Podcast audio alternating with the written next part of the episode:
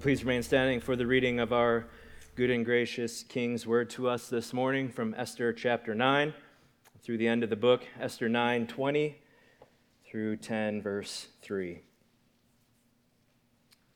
And Mordecai recorded these things and sent letters to all the Jews who were in all the province of King Ahasuerus, both near and far, obligating them to keep the 14th day of the month Adar and also the 15th day of the same, year by year as the days on which the Jews got relief from their enemies, and as the month that had been turned for them from sorrow into gladness, and from mourning into a holiday, that they should make them days of feasting and gladness, days for sending gifts of food to one another, and gifts to the poor. So the Jews accepted what they had started to do and what Mordecai had written to them. For Haman the Agagite, the son of Hammedatha, the enemy of the Jews, had plotted against the Jews to destroy them, and had cast pur, that is, lots, to crush and to destroy them. But when it came before the king, he gave orders in writing that this evil plan that he had devised against the Jews should return on his own head, and that he and his sons should be hanged on the gallows. Therefore, they called these days Purim, after the term Pur. Therefore, because of all that was written in this letter, and of what they had faced in this matter, and of what had happened to them, the Jews firmly obligated themselves and their offspring and all who joined them that without fail they would keep these two days according to what was written and at the appointed time every year. That these days should be remembered and kept throughout every generation, in every clan, province, and city, and that these days of Purim should never fall into disuse among the Jews, nor should the commemoration of these days cease among their descendants. Then Queen Esther, the daughter of Abihail, and Mordecai, the Jew, gave full written authority, confirming this second letter about Purim. Letters were sent to all the Jews, to the 127 provinces of the kingdom of Ahasuerus, in the words of peace and truth, that these days of Purim should be observed at their appointed season and Mordecai the Jew and Queen Esther obligated them, and as they had obligated themselves and their offspring, with regard to their fasts and their lamenting. The command of Esther confirmed these practices of Purim, and it was recorded in writing. The king Ahasuerus imposed tax on the land and on the coastlands of the sea, and all the acts of his power and might, and the full account of the high honor of Mordecai, to which the king advanced him, are they not written in the book of the Chronicles of the kings of Media and Persia? For Mordecai the Jew was second in rank to King Ahasuerus, and he was great among the Jews and popular with the multitude of his brothers. For he sought the welfare of his people and spoke peace to all his people. It's God's word for his people today. You may be seated. And let's pray once again and ask for God's help.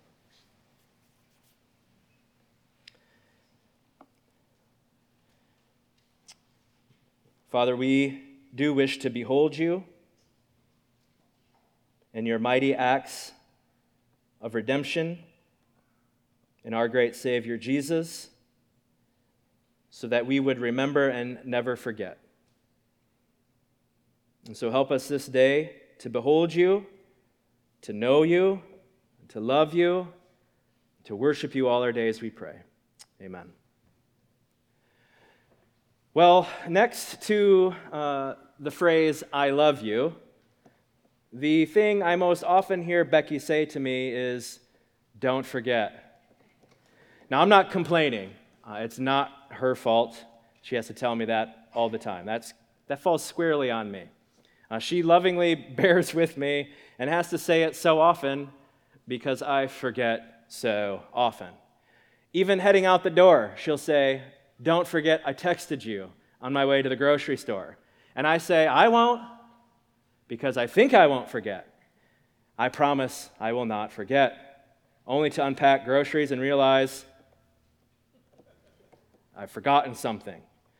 Now, I have, I have improved, I think. Uh, you could ask her. Um, but uh, over the years, I think I've improved a little bit. Uh, so now there's times when I just mess around and pretend I have forgotten something and hide it for a while and then put it in a bag she's already looked at, and then she thinks she's the one that's crazy. or I say, oh, can't believe I forgot, and then I'll pull it out and put it on the counter. And she'd be like, oh, Jage. But I do forget, uh, and maybe more often than, than other people. Uh, but I think I have good company in some sense because God's people in the Old Testament have a long history of forgetfulness. It's a theme that runs throughout the Old Testament how quickly God's people frequently forgot God, how easily they forgot his miraculous, mighty, saving acts and act like they didn't just happen. And so, a frequently repeated command throughout the Old Testament is remember, don't forget.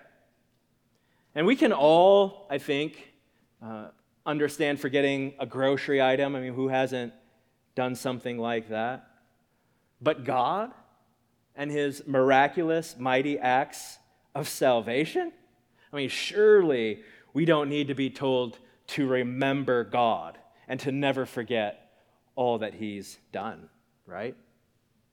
Well, I don't want to speak for you, um, but if I can forget groceries, I know I forget lots of things. And I imagine you too have found yourself at a time or a place in life where who God is and what He's done hasn't shaped your current thinking or speaking or living because you had forgotten Him.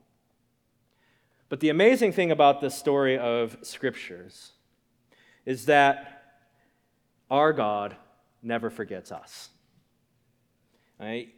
Time and time again right after an amazing moment of salvation, and his people quickly forgetting him. The moment they cry out to God, they were heard by the God who had not forgotten them and who had not given up on them.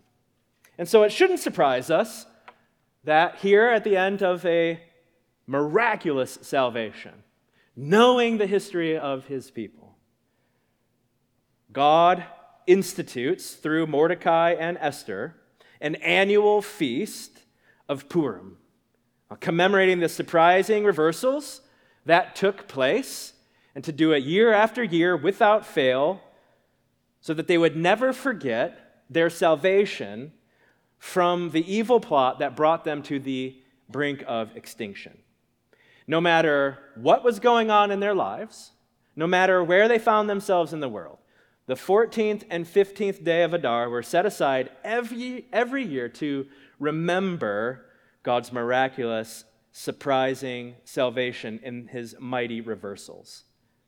And so I want us to see three things uh, that they were in danger of forgetting through the course of the year. Three things that they were in danger of not remembering. And so, first, the first thing is the, the annual Feast of Purim was a time to remember that there's no such thing as chance. There's no such thing as chance. Uh, this feast was called Purim, uh, which came from the Persian word pur for lots. Uh, and it actually seems, doesn't it, uh, an odd name for the feast. Because what was it? What were lots? I mean, it was this pagan practice of casting the lots, the dice, or the sticks, or whatever they were casting, to find favor with gods who are no gods at all. Why would you name it after that? But actually, it's pretty brilliant, isn't it? Uh, if, if we find ourselves in the story and read chapters 1 through chapter 10 in one sitting, when we come to the practice of lots in chapter 3, uh, all we know is that Haman is, is casting lots to find the day to attack God's people. And then all the plans are put in motion towards that one day where this seemingly inevitable attack and destruction and death and annihilation are going to take place. But what we come to find out in the end is we realize it's God who made the lots land on these days through his hidden hand of providence to actually be the day not for his enemy's victory but their enemy's destruction. So it's actually this beautifully subversive name for this feast to remind us that there's no such thing as chance because God is always at work. And it's really no stretch at all uh, to connect lots to God's hidden hand of providence. Now, I'm not doing that just because it's the, the like the Jesus juke thing that pe- people expect pastors to do on a Sunday. We're in a church, so of course we're going to find God in these things. I mean, even if God's never explicitly mentioned. But that's why it's actually not a weird name for this feast, because it actually points us to there is no such thing as chance, because God is always in control. Though God is never explicitly mentioned in Esther, this feast's name definitely points us to him. As Proverbs 16:33 says, "The lot, pur, is cast into the lap." But it's the lots, every decision is from the Lord. From the Lord. It might seem like it's a random cast of the dice, but its decision when it lands is from the Lord. And so every year when God's people celebrate Purim, they celebrate their God, who is always in control, and so is always fulfilling his promises, even when his people can't see how. Now, we just heard um, this past week that the grant request for our sanctuary um, campaign project uh, and to have the grant go to that construction was denied. Uh, they went through their checklist. They counted up how many pennies they had, and they went through all their parameters and decided not to approve our application. And our prayers that it would be granted in our favor, our prayers to God towards that end, weren't answered in the way we asked. But that decision to not grant the proposal uh, was not up to the foundation. I don't know God's every plan. I don't know God's every purpose. I do know the email we received came from the foundation, but the decision was from the Lord. And because it's from the Lord, we can trust Him completely with this project. To, to give what we need for its completion. To maybe not have us think, thank God for the foundation, maybe we were in danger of that. Again, I don't know. All we know is the decision came from the Lord. And so when its completion does happen in His perfect timing and in His ways, all praise and glory will go to Him. And that's the same reason why this feast is called Purim, after a pagan practice of casting lots, because it reminds us who is over the lots. The name Purim calls us to remember God and to never forget that God alone determines the lot of his people. That the path of our lives and our ultimate end aren't up to powerful enemies or random chance because every decision is from the Lord. Every decision is from the Lord. And we have to remember this because we say it here on Sunday, and then something will happen on Wednesday, and it is almost like we seemingly forgot that there's no such thing as chance. Uh, I don't know if you still watch the news. I haven't watched the local evening news in a long time, so I don't really know how they do it anymore. But I remember when I was little growing up, my parents often watched the local evening news. And at some point during the broadcast, uh, it would switch from the newsroom to this little room with these machines with a bunch of bouncing balls in them that all had little numbers on them. And this lady standing next to them, and she was selecting, not really, the machine was, but she was going to tell you what was the state's daily lottery selection, right? All these things bouncing all around until one of them goes, and then she would take it out and hold it to you. And, and, and every, every day, we're going to encounter these things where it looks like just things are going all over. Maybe not. Maybe one day it's just one or two. Maybe you're like, I got here and all of them are going right now. But the book of Esther reminds us that no matter how random things might seem, there's no such thing as chance. Second thing this feast calls us to remember is only God satisfies. There's no such thing as chance. And secondly, only God ultimately satisfies. Now, last week we read three times that God's people laid no hands on the plunder. And we connected that to 1 Samuel 15. So I'm not going to go into all that again. But I did leave one thing for today. They're not taking plunder, even though the edict allowed them to, showed that survival and not gaining wealth, not growing in their possessions was what they fought for. It was survival. And when the fighting then was over, since they didn't take any plunder, they weren't tempted to rejoice in the things they gained. They weren't tempted to put their hope for the future in the stuff now that they had to make them feel more secure. Since they didn't take anything from those who hated them, the only thing they were left to rejoice in was the God who delivered them. And so to never forget how generous God's providence was towards them in these great reversals in the book of Esther, Purim was uh, days for feasting, for sending gifts of food to one another, and gifts to the poor. Gifts to the poor. They were days to remember God's generous love and grace towards them. And that remembering was supposed to shape them into generous, loving people. To remember that when everything they had was stacked against them, when they had no way to rescue themselves, when they were, in fact, poor in this situation, God moved generously towards them with, with life. And so, in stark contrast to their enemies, and their enemies' way of life, their enemies' living, their enemies' actions, Purim became a time when God's overflowing love towards them, in his miraculous deliverance, was annually displayed to the world around them that this God, who acted in such great and generous love towards us, is our God, so we now act generously in love towards others. It was a way for them to display with their lives the glory of God's generosity and his love and his grace. And, brothers and sisters, when we remember that God's good providence towards us, came when we were poor. And so, in other words, came in a time when we not only didn't deserve it, but we could never do anything for him to earn it, and we could never pay him back.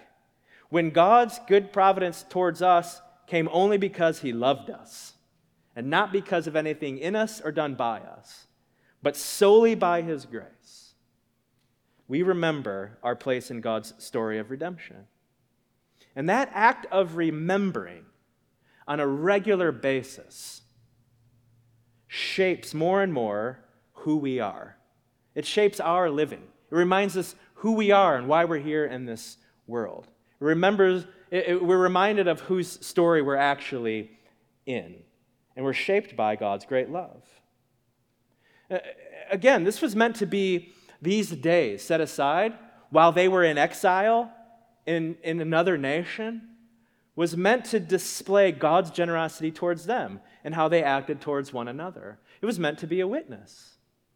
Why does this people in this nation do these things once a year?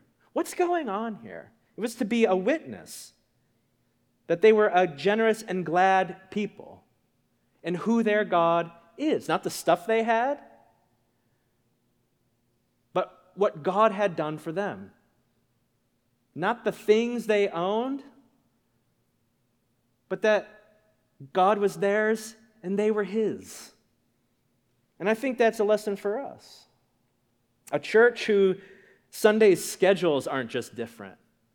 Like, like we do this on Sunday, but our neighbors do these other things. And other than just our schedules, that's what kind of makes us different. We just do different things, but we're but we're pretty much the same kind of people. No, uh, these moments of regularly remembering aren't just something we do, but they're acts that shape who we are. And so we become a church whose, it's not just our Sunday schedules that are different from our neighbors, but the great hope of our lives is what's different and makes us different, and we act different In our very actions, we're displaying whose we are and who we hope in. This God in whom we find our ultimate satisfaction. And so then, thirdly, then, this thing, uh, the third thing this feast calls to remembrance is there's no such thing as chance. It reminds us that ultimately God satisfies, and we're in His story. And then, thirdly, duty isn't opposed to delight. Duty isn't opposed to delight.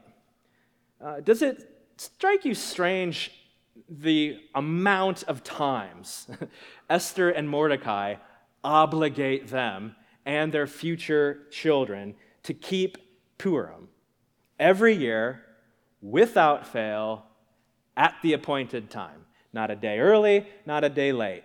Every year, don't forget. And then they make them promise.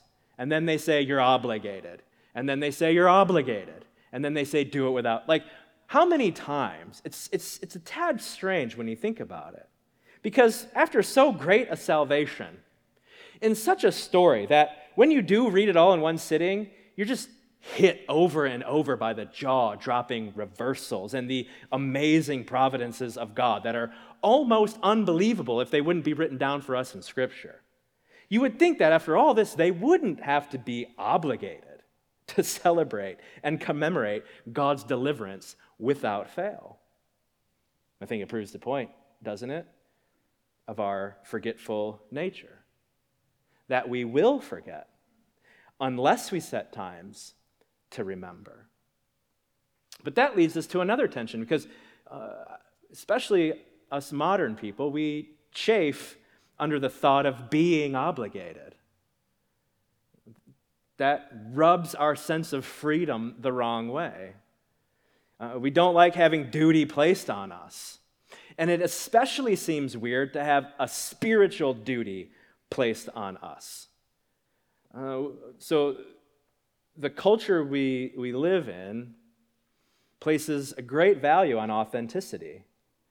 And, and that comes from the philosophical thought that authenticity, then, in our world, is found in the natural self like within. And then inauthenticity results from being conditioned by external sources.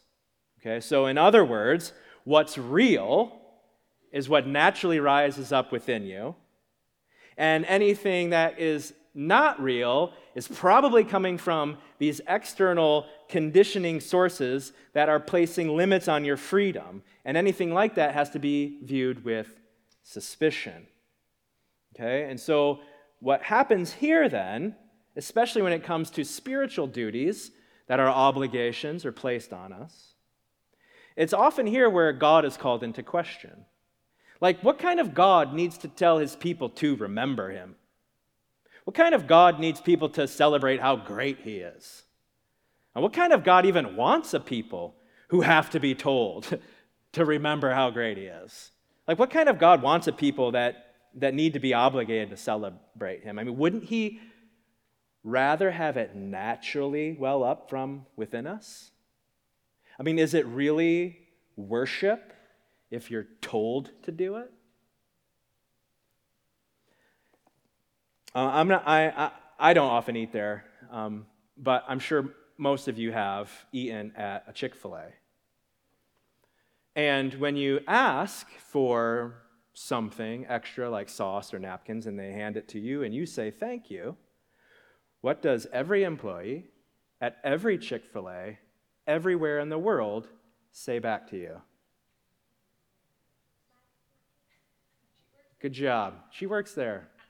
My pleasure. Thanks, Nakia. My pleasure. I mean, come on, for real? It's your pleasure to hand me a napkin, right? They don't say, It's my duty. She laughs because she knows she'd get fired. my pleasure. Not even you're welcome. You're like, not even I had to do it, or else my boss is going to get mad at me, right? My pleasure. And I think the goal is that by conditioning their staff's response to customer, it actually begins to change, change their, their reason for being there. By saying my pleasure over and over and over and over, it actually becomes enjoyable to serve their customers, to want their customers to have a good time so they keep coming back. It begins to be their pleasure to serve and not just about the paycheck. It's probably not many of their pleasures to hand you extra ketchup and salt all shift long. But their obligated response begins to shape their approach to their work that they're doing. So I think in a similar way, when God obligates his people to remember his amazing salvation through Mordecai and Esther, institution of this feast, to never forget Haman's evil plot and how God saved them from it, the duty is not actually opposed to delight. The duty is actually a grace. Because since God is God, and as we've sang this morning, he doesn't need anything. God doesn't need to institute this feast so that he's got people somewhere reminding him and telling others how awesome he is. He's not needing our praise. He deserves it. He alone is worthy of it, but he is not needy for it. So, the obligation is not for God's benefit, it's for ours. We're fickle and we're forgetful. So, God's commands to remember, to never forget, are actually gracious obligations that lead us to delight, not keep us from it. One day, we will be made new. And we will finally have hearts that perfectly love God, and it will naturally rise up within us to the praise of His glorious grace. But until then, God commands to remember are a necessary duty. They're a necessary grace that lead us to find our joy in Him alone. They're not trying to keep us from it. They're actually leading us to authentic delight, not inauthentic worship. All right? And so this duty is actually shaping us into a people and keeping us on the path to delight so that we don't wander off of it. God's commands aren't keeping you from joy, they're leading you to it. All right, so those are those three things that I think we can take that there's no such thing as chance, that God is the only one that will ultimately satisfy. Excuse me. And duty is not opposed to delight. So then I want us to finish up then with two important lessons to learn from the call to remember. What can we take from the things Okay, those are things to not remember. Okay, so what? So what? Here we are. Two lessons for why we need to remember these things. First, celebrating God's past faithfulness reassures us of God's present faithfulness. Celebrating God's past faithfulness reassures us of God's present faithfulness. If we fail to remember how God has acted in the past, we won't rightly think about how he's acting in the present. And that's what you see over and over in the Old Testament, right? When Israel didn't act rightly, it was tied to their forgetting. So if we forget about how God has acted in the past, we will fail to live rightly in the present. And how does this how does this normally show up in our lives? Well, if we forget that nothing's left to chance, we'll begin to believe that maybe God can't see or maybe because it's random, he doesn't know what we're going through. And if we forget God's covenant love drives his faithfulness, well, then we can begin to think he sees and knows what we're going through. But he doesn't have our ultimate good in mind. We can't trust him. He knows everything, but maybe his love isn't as strong as we thought it was. And if we forget, though, that God never fails to carry out his loving purposes, so if we just remember his love and that he and he never fails to keep his promises, and if we forget those things, well then we can begin to think God knows what we're going through. And He would really like it to work out for you. But He doesn't have the power to see it through. When we forget God's past faithfulness, we have all these dangers on every side. But when we celebrate God's past faithfulness in His accomplishing His purposes, and keeping his promises in loving ways to his people, when we remember that, we're reassured that even if we don't know how he's going to do it in the present, since he's never failed in the past, he's surely not going to fail now. God's past faithfulness reassures us of his present faithfulness, which leads then to the second lesson. Reassurance of God's present faithfulness gives future hope.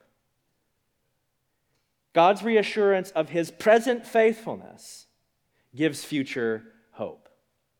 God's past faithfulness reminds us that each of our lives are part of God's grand story of redemption, which he is faithfully carrying out right now. That we're a part of something far bigger than we could imagine. And if the author of that story is still faithful right now, I can trust him with the future. And so, those things that bring the most fear and anxiety in the present become the very things God uses to give us great hope for the future. It's one of these surprising reversals that Esther teaches us. The most fearful and anxiety filled moments become the moments that become the most hopeful for us. For if God is the one who reverses fasting into feasting, he reverses mourning into rejoicing, he reverses grief into gladness, he turns death into life. Then even the most dire situations are never too dire for God. They're just become amazing opportunities for us to wait on the edge of our seats, or most likely, on our knees in prayer with the expectant hope of seeing how God is going to work this one out. I don't know. You don't know. Maybe no one knows.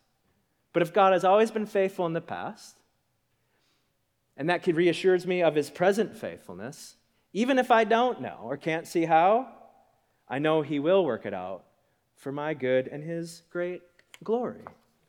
So his past faithfulness reassures us of his present faithfulness, and drives us to a hopeful future.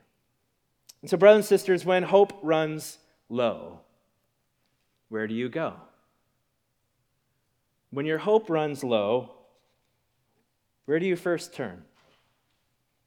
Well, the story of Esther tells us that maybe some of those things that aren't necessarily sinful, praying with brothers and sisters, talking with brothers and sisters. Those, those things might not be, be bad, but they shouldn't be your first turn. When hope runs low, fill up on God's past faithfulness. Remind yourself of his mighty acts of salvation, not just to his people in the scriptures, but yours.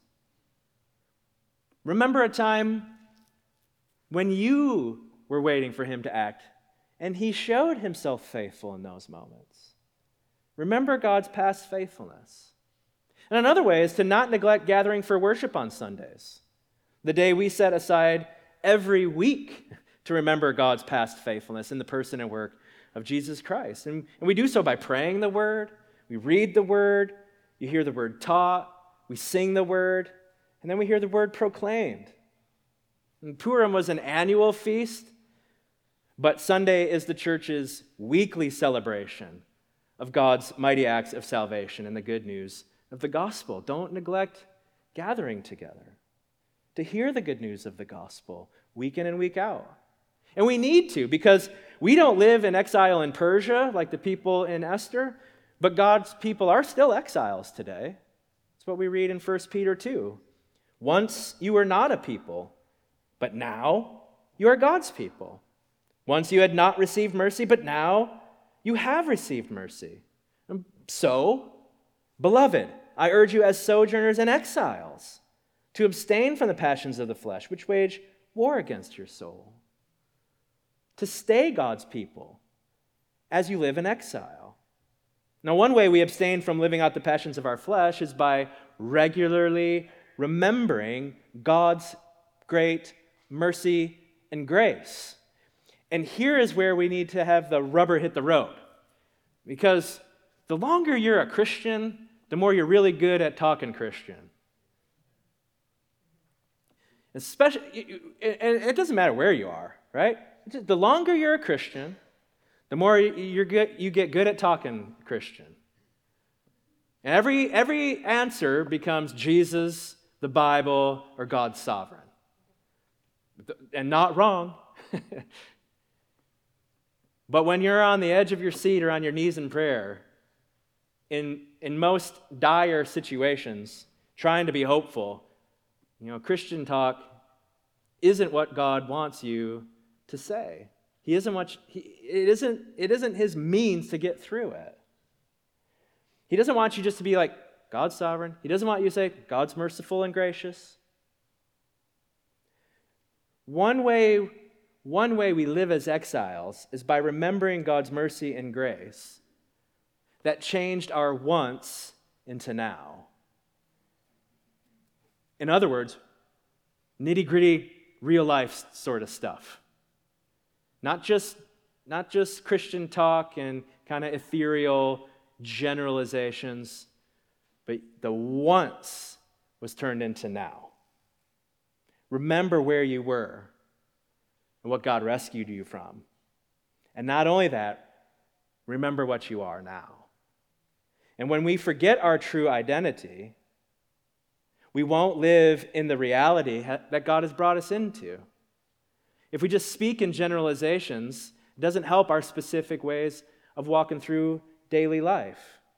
And so, one way we never forget, or in other words, one way to always remember God's mercy and grace, is to remember your story in the grand story of redemption how God specifically changed your once into now. And we're going to do that here in a few moments.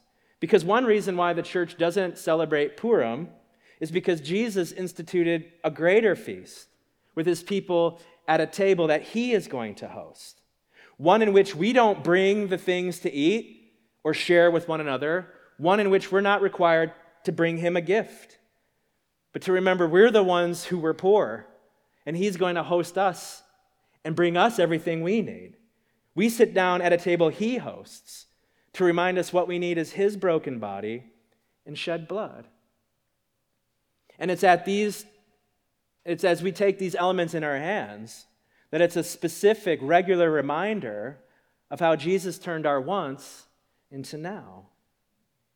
And while the book of Esther reminds us of some of God's most surprising reversals, it's actually the Lord's Supper that we're pointed to here at the feast at the end of Esther that reminds us of the greatest reversal of all.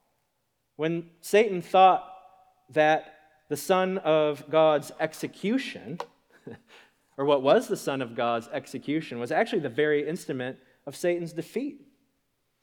That Jesus becoming sin for us and dying in our place was actually the way God was going to put death to death forever and save his people from sin and death and give them life in his Son. It's these great reversals. So we don't celebrate Purim because we have the table where the greatest reversal of all is celebrated. And our remembering at the Lord's table, though, is also a moment of tension, isn't it? Because what are the words we hear regularly at the table? We're proclaiming the Lord's death. But what? Until he comes. There's this tension that where we celebrate God's past faithfulness in this present moment while we're still exiles waiting. We're still waiting for Jesus to return and put death to death forever and make all things new. And every time we come to this table, we're reminded that though our future is secure, we're still exiles in waiting. And that actually helps us understand the final three verses of Esther. They're, they're, they're, I don't know how to say it, they're strange, aren't they? I mean, if, if you wrote this book, how would you end it? I think chapter 9 is a pretty great ending feasting, gladness, rejoicing, victory. So, why in the world does chapter 10 open with a king imposing taxes? I mean, I don't know about you, but I'm getting my tax documents regularly in the mail. You know, your receipts and your things and your this and your that. I'm not going, woohoo, taxes. It seems like a very strange way to end a book. And I don't think it's because the people in Esther's day loved giving Ahasuerus taxes. I don't think they thought the best way to end a story was, was taxes rather than feasting. But I think that's exactly why we're told about taxes. It reminds us that we still live in the times between what God has already done and what he has yet to do. That we're still exiles, sojourning through a life that will have its peaks, that the greatest victory has already been won. And yet, because we're still awaiting the final victory, we live in a life that's full of deep valleys as we wait for God to accomplish his every purpose and keep every one of his promises. But that's why we're not only told about taxes in chapter 10, but also Mordecai. Yeah, they were still in an empire ruled by a tyrannical, fickle king who loved his money and wanted more of it. But God has his man in place who is seeking their welfare and their peace. He had Mordecai in place long before they ever knew they needed him in that place.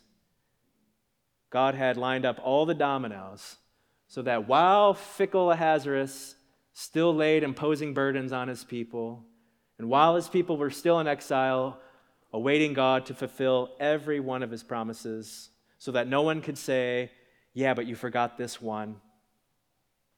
God had a man in place to seek their peace and their welfare. And five points while God's people in Esther's day had much to rejoice in, and they did, we have even more, don't we? We don't just have a man who at the end of his life will be buried in the ground like Mordecai was. We don't have just a human seeking our welfare and peace, but we have a God man, Jesus Christ. And he died in our place for our sins, which makes Jesus our eternal peace with God. He has sought our peace and has accomplished it. But he didn't just die. As Romans says, more than that, Jesus was raised. And he sits at the right hand of the Father right now, reigning over all things.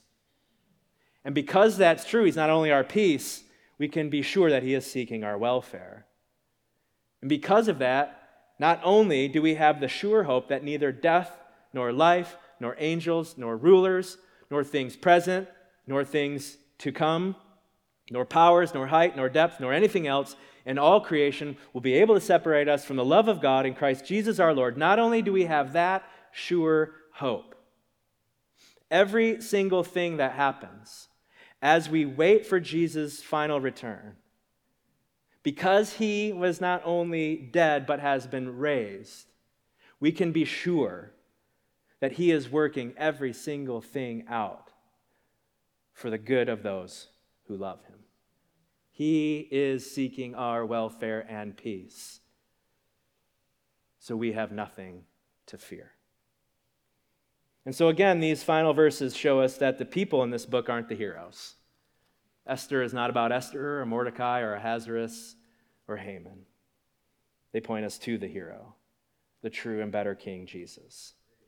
And because our God is steadfastly committed to his people and his purposes, we're, we're waiting in exile, but we're longing with hope. A hope with that settled conviction that joy is coming because Jesus reigns.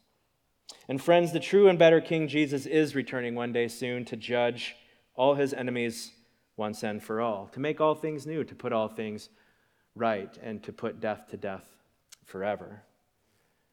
But he is not just judge. The true and better King is also the one who saves all who take refuge in him.